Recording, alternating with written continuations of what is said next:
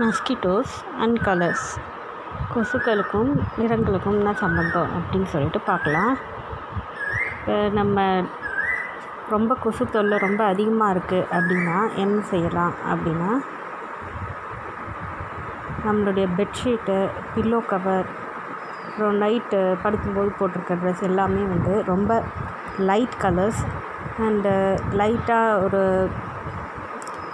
ரொம்ப டார்க்காக இல்லாமல் இருக்க கலர் பிரைட் கலர்ஸாக போ போட்டிருந்தோம்னாக்கா வந்து இது கொசுவோட கொசு நம்மளே வந்து சுற்றி இருக்கக்கூடிய அந்த தாக்கம் வந்து கம்மியாக இருக்கும்.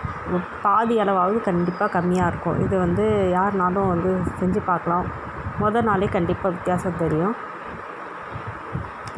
ரொம்ப ப்ரிஃபர்டு கலர் எந்த கலர் வந்து மஸ்கிட்டோஸ் கிட்ட வராது அப்படின்னா ஒயிட் கலருக்கு வராது.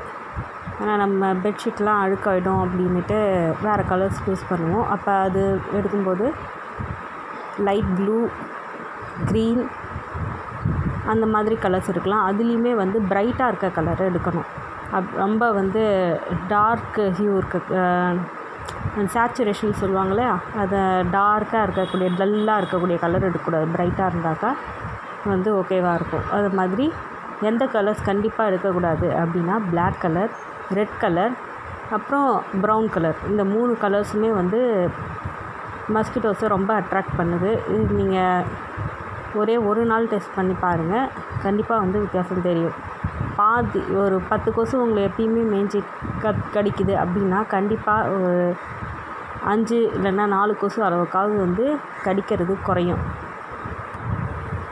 பாய்